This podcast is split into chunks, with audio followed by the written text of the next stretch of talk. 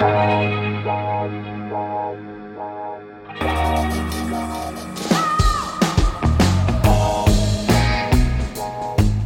à lire, un podcast de Bernard Poirette.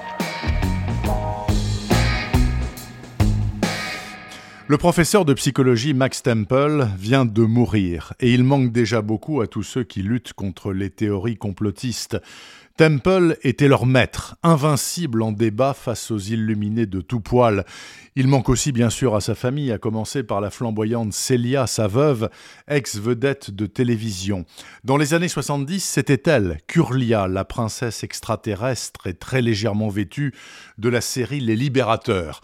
Elle a de beaux restes. Dans le hall de l'aéroport de Faro, les hommes se retournent encore sur son passage. Celia Wilde vient présider une réunion de famille en hommage au patriarche disparu sur le lieu même des merveilleuses vacances du passé. Les trois enfants ont fait le voyage au Portugal avec conjoint et progéniture pour ceux qui en ont, Rory, le seul garçon, et ses deux sœurs Marion et Sylvie.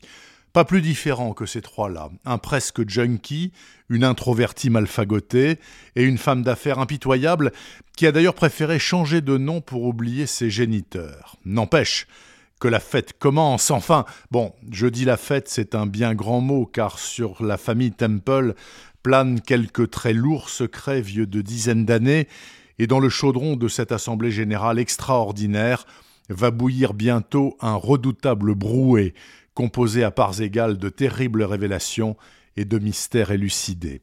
Et nous, lecteurs, cheminons pas à pas sur la pente inéluctable qui mène à la célèbre citation de Gide Famille, je vous hais.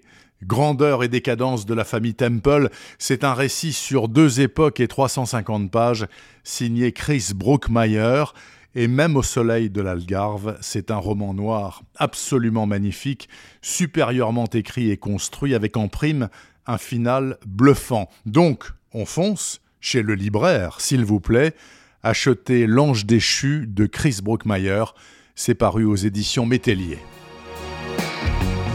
Retrouvez le podcast C'est à lire avec Bernard Poirette sur toutes les plateformes de téléchargement. Et rendez-vous sur le site bernardpoirette.fr pour vous abonner à la newsletter et être informé dès qu'un nouvel épisode est publié. Suivez toute l'actualité du podcast C'est à lire sur les pages Facebook et Twitter de Bernard Poirette.